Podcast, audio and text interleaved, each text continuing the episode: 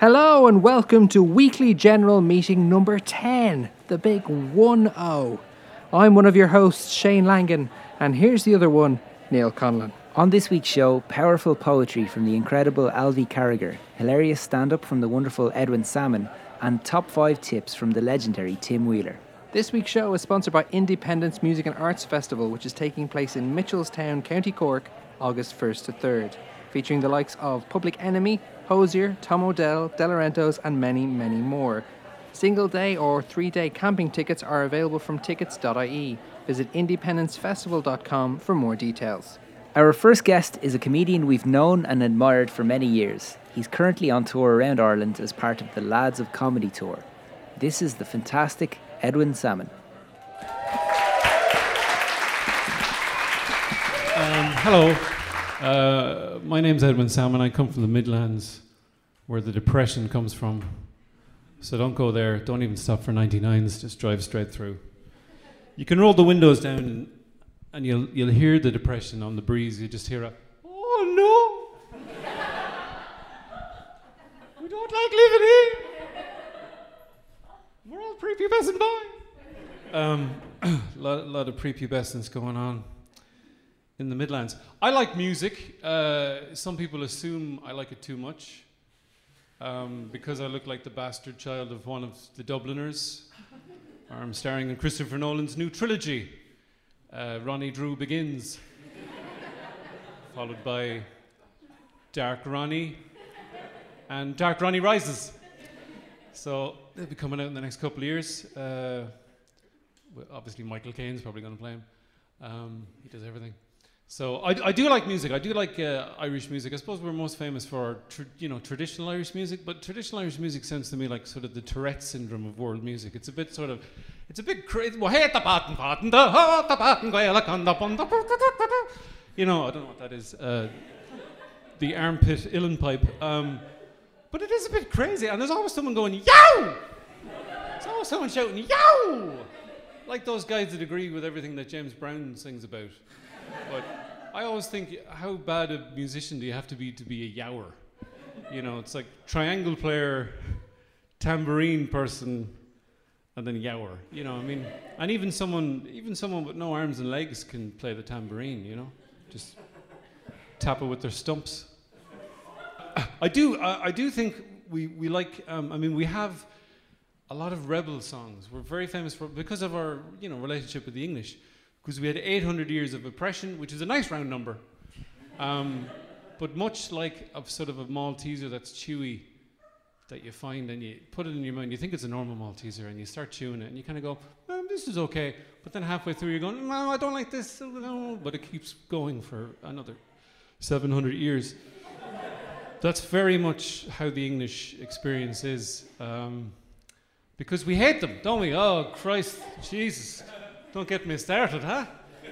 Even though my name is Edwin Sammon and it appears my parents have picked it out of the big, big book of baby Protestant names, I can't really complain. I do have English relations. But I mean, we just, like, we were oppressed for so long, mainly because Irish people don't like to complain. Uh, you know, we won't complain in a restaurant if we get bad food, which is a legitimate complaint. But when they came over and took over everything, we just kind of, you know, Brendan run up to uh, Freddie and go, just, someone's after moving into your manor there. And he'd go, uh, uh, oh, has he now? Right, so I'll certainly think about saying something to him. But for now, I live in this treehouse for a while and look at him through a telescope. Says he's going to my fridge. Eat that yogurt. That goes off tomorrow. Well, it's well, it's best before tomorrow. You want to eat it before tomorrow to get the best out of that yogurt. No. Fuck. Well, at least he's eating it anyway. It's something. Christ. Oh well, guess I'll stay here for another 700 years. And as a result, we can't stand the English. We hate them without exception. Apart from their football teams and their wonderful television programs and, you know, the friends we've made and imports and exports we'd be financially crippled without the language I'm speaking right now. Put all that to one side for the sake of this argument. Fuck them, huh? Coming over here, stealing our potatoes. Um, and they came over, and they did, didn't they? And, and in the rebel songs, you'll hear what the English came, and they shaved our balls. And they put our balls outside of our pants, and they put googly eyes upon our balls, and they made us dance around, and they laughed. That's what they did. It was a boom time if you were a ball shaver. And indeed, many Turkish men did travel over on ships to shave balls. And a googly eyed salesman, you're doing pretty well. But the rest of us were pretty F U C K T E D. Fucked it. Which was a, a phrase that became popular at the time. Bloody English, eh? But uh, I don't- I don't mind them. They're okay. I what I don't like is when my voice breaks. What I don't like is because I've already gone through three puberties and I can't take another one. It'll kill me. They're tough. They really are. After the second one, it's like, oh, will this ever end? How much hair do I need? Um, maybe on the opposite side. But anyway, I don't like romantic songs because they're never they're never realistic. Because romance is fraught with danger and, and, and you know it's all you don't know what's going to happen and it's awkward and like a lot of these kind of like love songs. They're too these guys are too confident. They're just you know I'm going to lay you down, make love for the first time. Everything's going to be perfect. There's going to be no awkward fumblings or well I don't like that. You can do the other thing. You know there's none of that. Because you know it, it doesn't magically happen like that. It's all and I hate the expressions they use in romantic songs like, um, I love you forever and a day. What? I, I love you for an infinite amount of time, plus an additional 24 hours on top of that.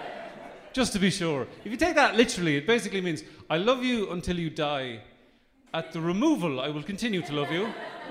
But by the time the funeral has come along, I have moved on with my life and I have found a new love. Forever and a day, baby. That's me talking to my dead girlfriend. And you all laughed. Sick, sick people.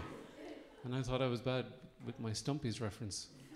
Why did I bring it up again? I don't know. And then, you know, we make love all night long. Who? Who the fuck does that? Who are these nymphomaniac, insomniac people? What are they, like porn stars trying to beat a world record or something? Who, like, who does? You'd be exhausted.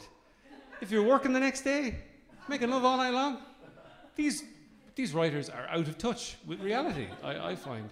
I think I want a more. I want a realistic love song. I want to ask her out, see how it goes. You know. you know. You know. Ask her out, see what it brings. Probably rejection, but maybe romantic things. You know. Probably wouldn't sell very well. Um, because I have trouble talking to women. Oh, that's weird. A male comedian who has trouble talking to women. Tell us more. I will, and I will, I will ignore that sarcasm. See, what I do is I always do the wrong thing that I know is the wrong thing to do, but yet I still do that despite the knowledge of it being wrong. I still cannot correct myself in doing it. Uh, a girl, I was with my friend in a club, and a girl smiled at me, and without thinking, because I wasn't thinking, I just went. I winked. I winked at her. And then I immediately What the fuck are you winking for? No, like no one wants to be winked at. You should only be winking at an animal you're thinking about buying in a mart. it's the only time that's acceptable. Sold to the man with dubious claims as to what he's going to do with this animal when he gets it home. You're coming home with me. I don't even know what you are, but you fit under my arm. You're bigger than a chicken, smaller than a sheep. That particular animal. That's what you are to me. What? Um, um, yeah, I don't know what it is. And then I realized that she actually, horror upon horror, she wasn't actually smiling at me, she was smiling at my friend because his atoms were arranged in a much more pleasing manner. and I didn't know what to do, so I just shat myself. No. Um, pretended I had an eye infection. Oh, that bloody eye infection! Oh, I hope women don't think I'm winking at them because I'm certainly not doing that. I'd only do that at a mart. Um, which seemed to anger her even more. And I don't see. I think sometimes, ladies, uh, ooh, you um, th- there's there's certain things that you do to beautify yourself that we really we really don't care about. Well, I personally don't care. Like uh, fake eyelashes, I don't care. I mean, your eyelashes could be so long you could dip them in soapy water and wash a Volkswagen Jetta with them, and I'd be mildly impressed, but I wouldn't be that turned on. You know, and I'm never in a club going nudging my friend, going, "Geez, check out the lashes on that one." Oh, they're fake. Oh, she'll flutter them over me any day of the week. Huh? Crank it up. trying to get a catchphrase going. Um, doesn't work. And hair extensions as well, because it's not as popular now, but uh, ladies used to, you know, gluing fake hair to your own hair to make your own hair that little bit longer. It's not a deal breaker, I'll, I'll admit. I mean, I'm, not, I'm never in a club, I'm never going, I was talking to that girl over there, she's lovely, she's funny, we really sort of clicked. I think she could be the one. If only her hair was just that little bit longer. oh, well, I guess I'll just walk away from potential happiness. I'm a fucking idiot. That's what happens. But uh, you know, and eventually you you know you find someone, and it's you know it's just basically someone to hold your hand when you die alone. Um, it's basically all you can hope for in life, because you know everyone dies alone. But you know, death is funny. Romance and death, my two themes for tonight. No, I do. Like, I, I think funerals are kind of funny, just because the phrases people use in funerals make no sense. You know, people come up and they're always saying those same, you know, sorry for your trouble. Oh, no trouble to me. He's the one who's dead. But um, it's usually what I say in an insensitive way. But um, you know, people come up and they're, they're, lying in coffins. They always say that same thing. They're always looking at them and they go, "God, he looks so peaceful. he just he just looks like he's asleep." Like that big what? I mean, I don't know about you, but my nightly routine doesn't involve putting on a full suit, three piece, you know, putting on makeup, and uh, you know, injecting myself with embalming fluid as I brush my teeth and then you know lying down with rosary beads. I mean, you'd be sweaty. Um, you know, that's not how I. I mean, uh, when I die, I want I want that fucking phrase to mean something. I want to be in a big fucking coffin with scatter cushions, big round job. I'm in my pajamas. You know, my arse is kind of hanging out. I've got drool in my mouth, a couple empty Lucozade bottles. My phone's half dead beside me. They go, his phone outlived him. How ironic. They'll say. Then people can come up and go, gosh, he, he looks so peaceful. He just looks like he's asleep. But um, uh, so uh, yeah, uh, love each other, and in the great words of Dave Allen, may your God go with you. Hey, we're gonna talk on stage. Thanks very much.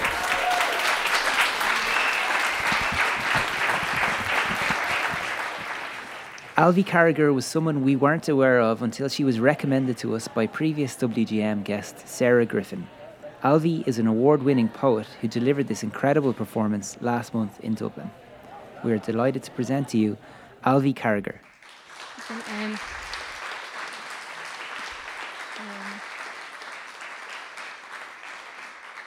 um, the next poem I'm going to do is called Numb, and there was loads of people that were really horrible about it on YouTube, but I'm going to do it anyway. So. A mouldy old house party being crushed into a dustbin as he kissed me, the smell of dead fish, and I was thinking, this is not ideal, not ideal. Kept glancing over his kisses at a girl in the corner passed out from space cakes and a dog with cross eyes I could have sworn was trying to save me in a cold room just upstairs, my hands shivering in the new moon of a fresh year, thinking, This is not what I resolved. The burn of whiskey between us trying to mean something, and I was thinking, this is not romantic, not romantic. His hands snatching at me in darkness, the black of spiders crawling behind my eyelids, the scroll of his body pushing me backwards. And I was thinking, not here, not here.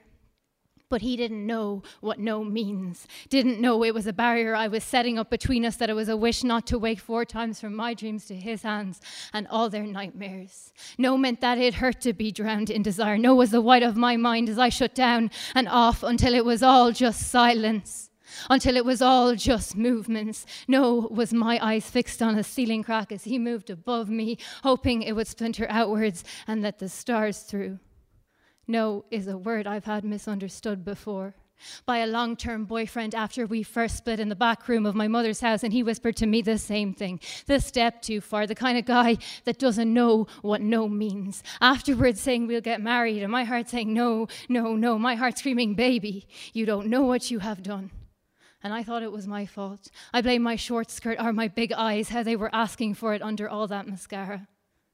I've heard this same story too many times, and most days it's not even mine.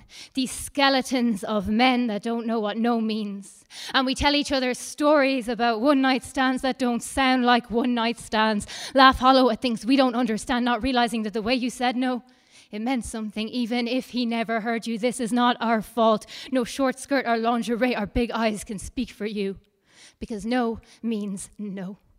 And what about the wedge of another word beneath your tongue? Not sure if you can say it, because it belongs with strangers' faces and dark alleys and spiked drinks. Rape is a whisper from another girl, a kind of helpless stranger. I kiss both those men goodbye because I wanted it to be more than a headache of memory, more than a dead thing sitting on my chest, more than the thought of them crisscrossed and dead eyed above me, how it happens again and again and again more than a girl who's been fucked over and under until she can't remember if she said no, can't remember if she meant it. Thank you.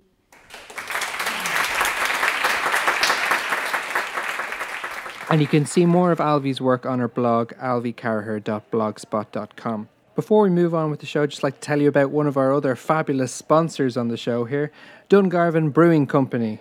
The Dungarvan Brewing Company was launched in April 2010, producing a range of bottle conditioned craft beers, which is now expanded to include cask and keg conditioned versions. All the beers are traditionally brewed and bottled on site in Dungarvan, County Waterford. Dungarvan Brewing Company beers can now be found in quality bars and restaurants throughout Ireland and in independent off licenses O'Brien's Wines, carry out stores nationwide, Fine Wines, and O'Donovan's off licenses throughout Cork City and County. For more details, visit dungarvanbrewingcompany.com. Myself and Neil were both extremely excited about this next guest. His band Ash provided the soundtrack to our excruciatingly awkward journey from childhood to manhood. Add to that the fact that when I saw him one day on Wicklow Street, I made a complete arse out of myself when I went over to talk to him. So having him on our podcast now provides a chance for modest redemption. Tim Wheeler lives in New York now, but he accepted Neil's Skype call and very kindly gave us his top five tips. Neil started off by asking Tim whether he's always been a driven person. I yeah yeah yeah I was very driven to you know I think I wanted to you know, I come from came from a very sort of like middle class Northern Irish family, and I felt I had my life was scarily kind of plotted out in a way, like uh, you know, university and like some sort of mundane job would have been like what what would have been expected of of me, and I really wanted something very different, you know. So uh, music was a sort of escape and the, the thing that I uh, you know wanted to use to to find more in life. So uh, yeah, so it was very you know myself and particularly Mark, our bass player in our bands. You know, we, we like got together when we were like twelve years old, and uh, got guitars for Christmas, and we said we're gonna get, you know we're gonna like we're gonna make it, but we really were like the worst band in our town, and you know, just all our shows were definitely like abominations, you know, for like the first three years. And you know, we got a lot of criticism from everyone. Everyone was always telling you know telling us how shit we were and stuff. And uh, you know that definitely added to our drive as well. You know, we really wanted to prove people wrong, and somehow it's kind of stuck with us. You know, it stayed with us. So, so you mentioned that you, you were driven, and you like it. It's better to get people that are friends around you, people that aren't necessarily virtuoso musicians, but have the same kind of mindset. Yeah. Do you think that changes over time? Um. Yeah. Well, definitely. You know, like Rick wasn't really uh, the greatest drummer in the world, but like he's become super dedicated about it. You know, he just like works really, really hard. You know, so yeah, I guess we, you know, we've all reached really good levels. Um, I don't, yeah. There's like there's Mark though in our band who's still, he, if you asked him to play a, a scale on his guitar, you know, his bass, like he doesn't really know. You know, he he sort of feels his way around it. You know, he's not not particularly musical, but he's he's like a really great rhythmic player. You know, and once he sort of he figures it out, he gets there. But he he, has really like absolutely no interest in you know gaining any real technical knowledge or you know he's he uses the same like equipment that he's been using like since the very beginning. Whereas like someone like me is like just obsessed with gear. And another thing, actually, we're we're sort of going into a new territory where um how restrictions can um actually define you. You know, in a way, like you know, Mark's he'll never play anything like Flea or something, but that's that's part of our sound. You know, we like all our bass lines are like very strong root note things with uh you know, he's he's kind of he's got a style, you know. Yeah. It's funny how um, um, restrictions on being like not like we're not great musicians either in our band, and uh, and that's probably helped us come up with the kind of sound, whether it's good or bad, that we have because we Yeah. can't play any other way. And and maybe that was the same with with you guys. Absolutely. Yeah, we were so relieved when like when we were beginning, we were like really into like Maiden and Megadeth and like metal stuff, and uh, then all of a sudden Nirvana like blew up, and you know they had a real simplicity to their music. Although they had like a you know virtuoso drummer in hiding there, Dave Grohl. Um, like the, the main songwriting parts were like, uh, you know, they were clever melodically, but musically they were simple to play, and uh, everything was in quite simple chunks. Um, so, so that like then we were able to actually do this music. You know, that that kind of showed us what we could do, and uh, you know, simplicity is, I think, is can be a real strength in music. Yeah, no, absolutely. And it's funny, eh, like your dynamic from the outside, it would seem that you know, like I, I, I think I, me- I remember you mentioning before that Mark wasn't necessarily interested in becoming a bass god, Yeah. but um, but you mentioned, all right, a getting friends around, and b say with the likes of publishing, you know, it's important to share things equally so that everybody feels like they have a stake in in the band in what's going on. Yeah. Like I remember hearing of a, a band that they ended up signing to Universal, but their first ever rehearsal, the lead singer said, "Okay, we need to sort out what the publishing deal will be when it happens." And these guys like sixteen or seventeen, you know. But you guys have have always had a healthy attitude to those kind of things. It's probably why you've stayed together for so long. I think so. Yeah, I think it's a secret, and yeah, because otherwise you're going to have like a lot of animosity and jealousy, and you know, where whereas I think you'll all get a lot further if everyone is committed. You know, that for that person you were just describing would probably be better off being a solo artist if that's really what you know if that's what they want and it's going to be hard for them you know like it must be tough being a solo artist at, at, times i think so um yeah you know i think bands are about being collective and your, your strength is in you know in having a team that you know when like because you're going to be in on tour and like some kind of rough places having had no sleep and i don't know you're, you're going to need some real morale to get you know group morale to get through some like situations or um, even you know being in a band can be very financially tough or you know especially nowadays can be a real struggle so you need to you know the commitment is really important Okay, yeah, yeah, yeah. I, I mean that that's certainly something that that every band I know, including us, would struggle with. It, the idea that um, you know, it's a completely alien life that you lead compared to all your friends and all your family. It's so unreal. It's a weird existence, and it's very hard to justify it. Like essentially li- living like a, an an itinerant musician, moving from place to place all the time. Yeah, that's right. Yeah, yeah, it's hard for people to understand. Um, I think, I think, yeah, most challenging on relationships. You know, that's that's the one thing I found. Uh, especially, you know, if you're touring loads and loads, you know, you're just not there all the time. You know, it takes it takes a hell of a lot of dedication, and you know, and giving up your time. You you know, you miss a lot of stuff, but I don't know. It's important to you know, it's exciting being on tour too, and it's you sort of have to make these sacrifices to to like achieve your dreams and get where you want to get. And I don't, yeah, I guess you have to, you know, your your loved ones have to support that, you know. Oh, absolutely, and the, I suppose the the other side of the coin is nobody's holding a gun to your head to be a musician. Yeah, some people it's just not for them, you know. Once they sort of, you know, some people get success and are just really unhappy, you know, and uh, you know, like you hear about people going on tour and they like they're in some of the best cities in the world, and you know they just sit in their hotel room and, and play like PlayStation, uh, and then okay, yeah, it's not for them, I guess. And, like you guys have been doing it so long, and I know you're in New York now, so it probably creates a, a different dynamic altogether. But like, what has been the key to you making that sustainable for so many years? Like, you know, obviously you've had to, you've had to sacrifice relationships. I'm sure left, right, and center. You missed, you know, I can, I can only imagine weddings, Yeah. the funerals. Who knows? Um, but how have you, how have you kept that going? I mean, what's the thing that, that's kept you going? Um, I think we we always find it exciting. You know, part of it maybe is that we started so young, and you know we were like so full of energy and thrilled, like to be on stage. And you know, I kind of, no matter how I feel during the day, when I get on stage, I still always feel that same buzz. And you know, it's like tapping into being 15 again. It's weird, and I think you know it's important. You know, you have to set yourself challenges all the time, and I don't like it if we're just playing a set of only old stuff, or you know, because you know a lot of us, you know people love to hear us playing old stuff, and I I love to play it, but there has to be a certain element of newness, you know, that you bring to things all the time.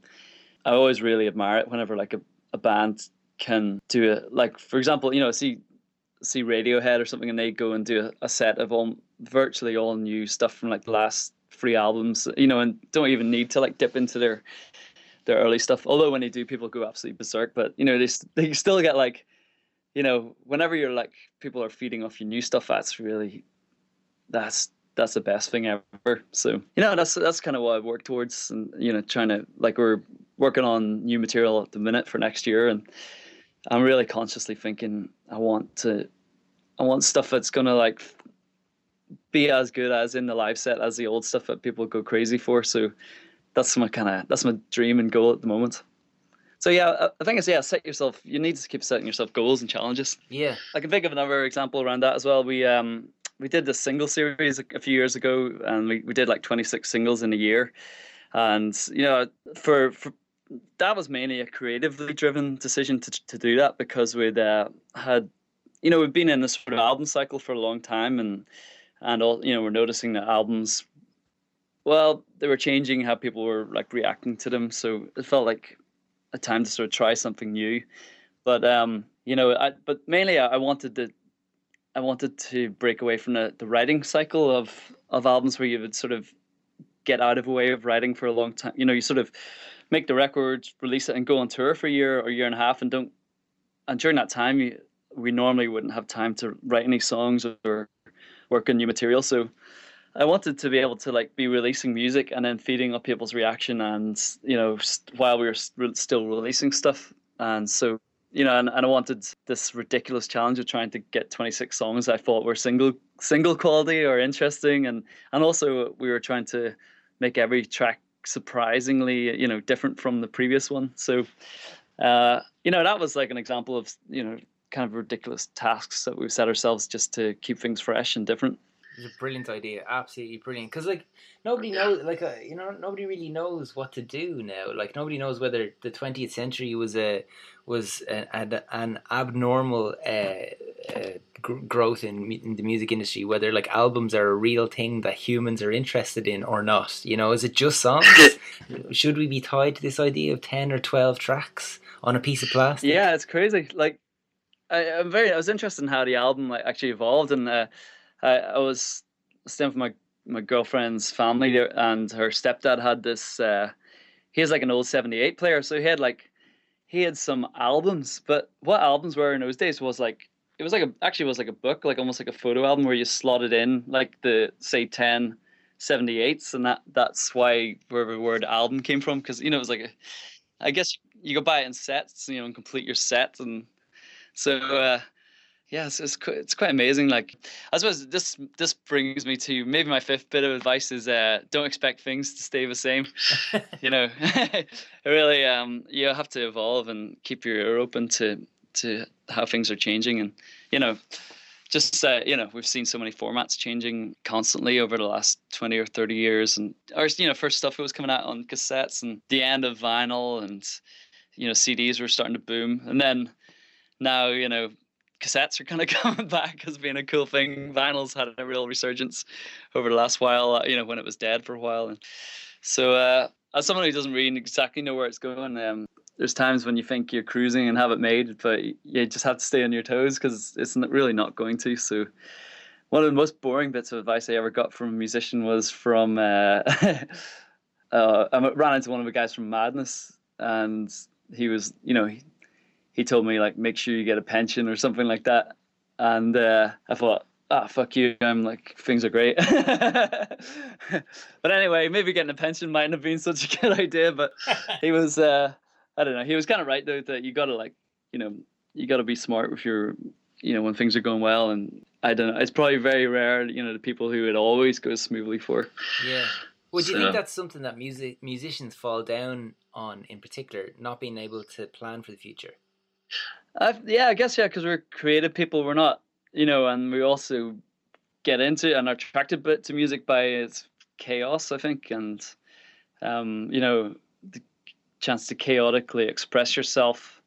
So it's a bit of a, you know, we didn't get into music to be accountants or managers probably, but it's sort of now more than ever. I think you you have to figure out a bit of that sense. You know, if you're gonna if you're gonna last, or else have some really rich friends, or I don't know, or be prepared to crash on a lot of couches. You know, nowadays we have to kind of run our own business and you know run our label or know how to be a really good engineer or run, know how to run your website and be good at graphic design. I know it's uh, you sort of have to multitask more. It used to be more, you know, you actually could make like a bit of income from records to go towards that in the old days, but it's a bit trickier. So uh, well, it's completely changed. I mean, it's, yeah. it's not, I mean, you, you mentioned um, you mentioned that your first stuff came out in cassette. Like I, I actually remember remember buying Oh Yeah as a as a teenager and just being the cassette single. Yeah. With the, yeah. you know, the picture of the, the couple holding hands. Yeah, yeah, that was really amazing, cute. Amazing, amazing. That that was the soundtrack of of like my summer of being thirteen or fourteen or whatever. It was it was. Oh, thank you, Tim, for the memory. Oh shit! It was a it was a fucking good time. It was great, man. Um, uh, do you mind if I just ask you one last thing before I let you go? Oh yeah, yeah, of course. Um, I it's just because I have you here and and the advice is fantastic, but in terms of like your career to date, has there been a high point, a high point, and a low point, and what lessons would you've taken from each? Um, I guess the the things to learn the most from was uh, I think you know the first album 1977 that was a great success for us, and um, I I didn't particularly I just kind of struggled a bit with it. You know the some of the things that like fame through it. This like sort of being expected to be like pinup stuff or you know like we were like Nirvana fans. We didn't want to be in like you know teenage girl magazines or uh, we sort of had this bizarre time where we were like in Kerrang on the cover of Kerrang, NME and Smash Hits all at the same time. We, we had this like really wide wide thing and, and some of the things were like really uncomfortable like you know the like being in Sugar magazine and shit like that. So which uh, I don't yeah. So I kind of I, I think it was all you know it was all happened very fast and you know but it was like then we followed that up like we really kicked against it and we had a had a had a bit of a like writer's block and struggle um because I think I was you know I knew something had to change or had to get some sort of form of control back on it. So we made like quite a dark second record and and then, you know, when we were like realized that our career could be over at that point, that was you know, that was very hard because you know Was that a was that a concern at the time that your career would be over? Oh yeah, yeah, definitely. I think we were like nineteen or, you know, twenty and um just all bands that around us were getting dropped and you know bands who sort of exploded around the time of Britpop. It was like a it was a very short lived thing, and people were going out of fashion really quickly.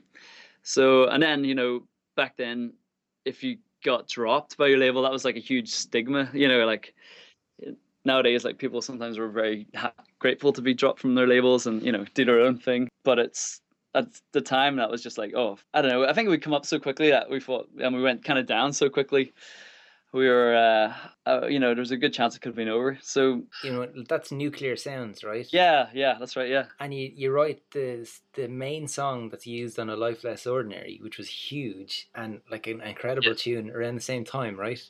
Yeah, that, you wouldn't have known from the outside that you were fighting for your careers.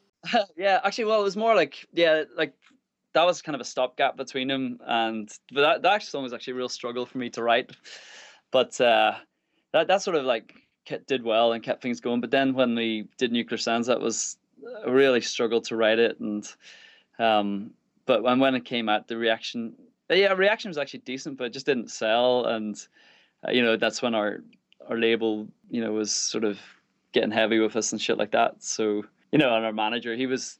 Our manager was a real scaremonger as well. so it kind of worked. Like we, you know, we knuckled down and and and really wrote hard, you know, I concentrated so much on the songs for Real Angels and Shining Light and stuff like that came out out of that. But uh, but I, uh, I think the thing I learned was you know how quickly it could all have gone away, and I was determined to enjoy it if we ever had success again. And then we did on the third album, and you know I really like had a good time, and you know I, I realized that I didn't want to throw it all away or.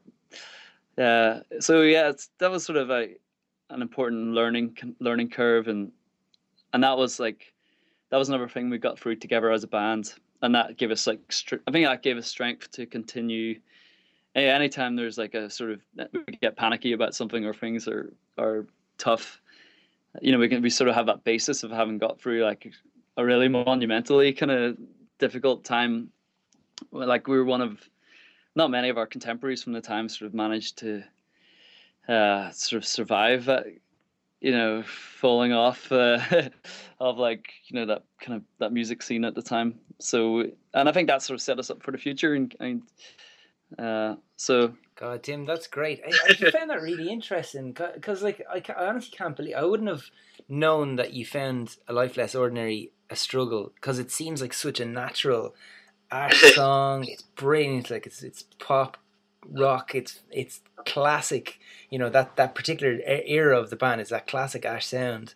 I, I never knew that you struggled so much at that time. I, yeah, yeah, I had a nightmare. Like I, um, they sent the script to, and I was sort of trying to get ideas from that to write. But I sort of realized it was a bit of a generic love, love, uh, film, and yeah, I don't think I really took anything lyrically from it. Uh, and um, but yeah, it was just I hadn't written a song for a year and a half. We'd been on this crazy ride, and uh, I'd I'd been under so much pressure to write like a lot of 1977 because uh, like we had we sort of had because we had like Kung Fu Girl from Mars and Angel Interceptor had all been singles, and then we had to had to write the rest of the album, and knowing that I needed like hits to kind of equal those. So luck came up with Goldfinger and oh yeah, um, but by the time like I got to the end of the album, I was like burned out, and it was uh, I think yeah, just the pressure was monumental to to follow stuff up, and uh, I, I think I, I wrote I stayed up for like nights trying to write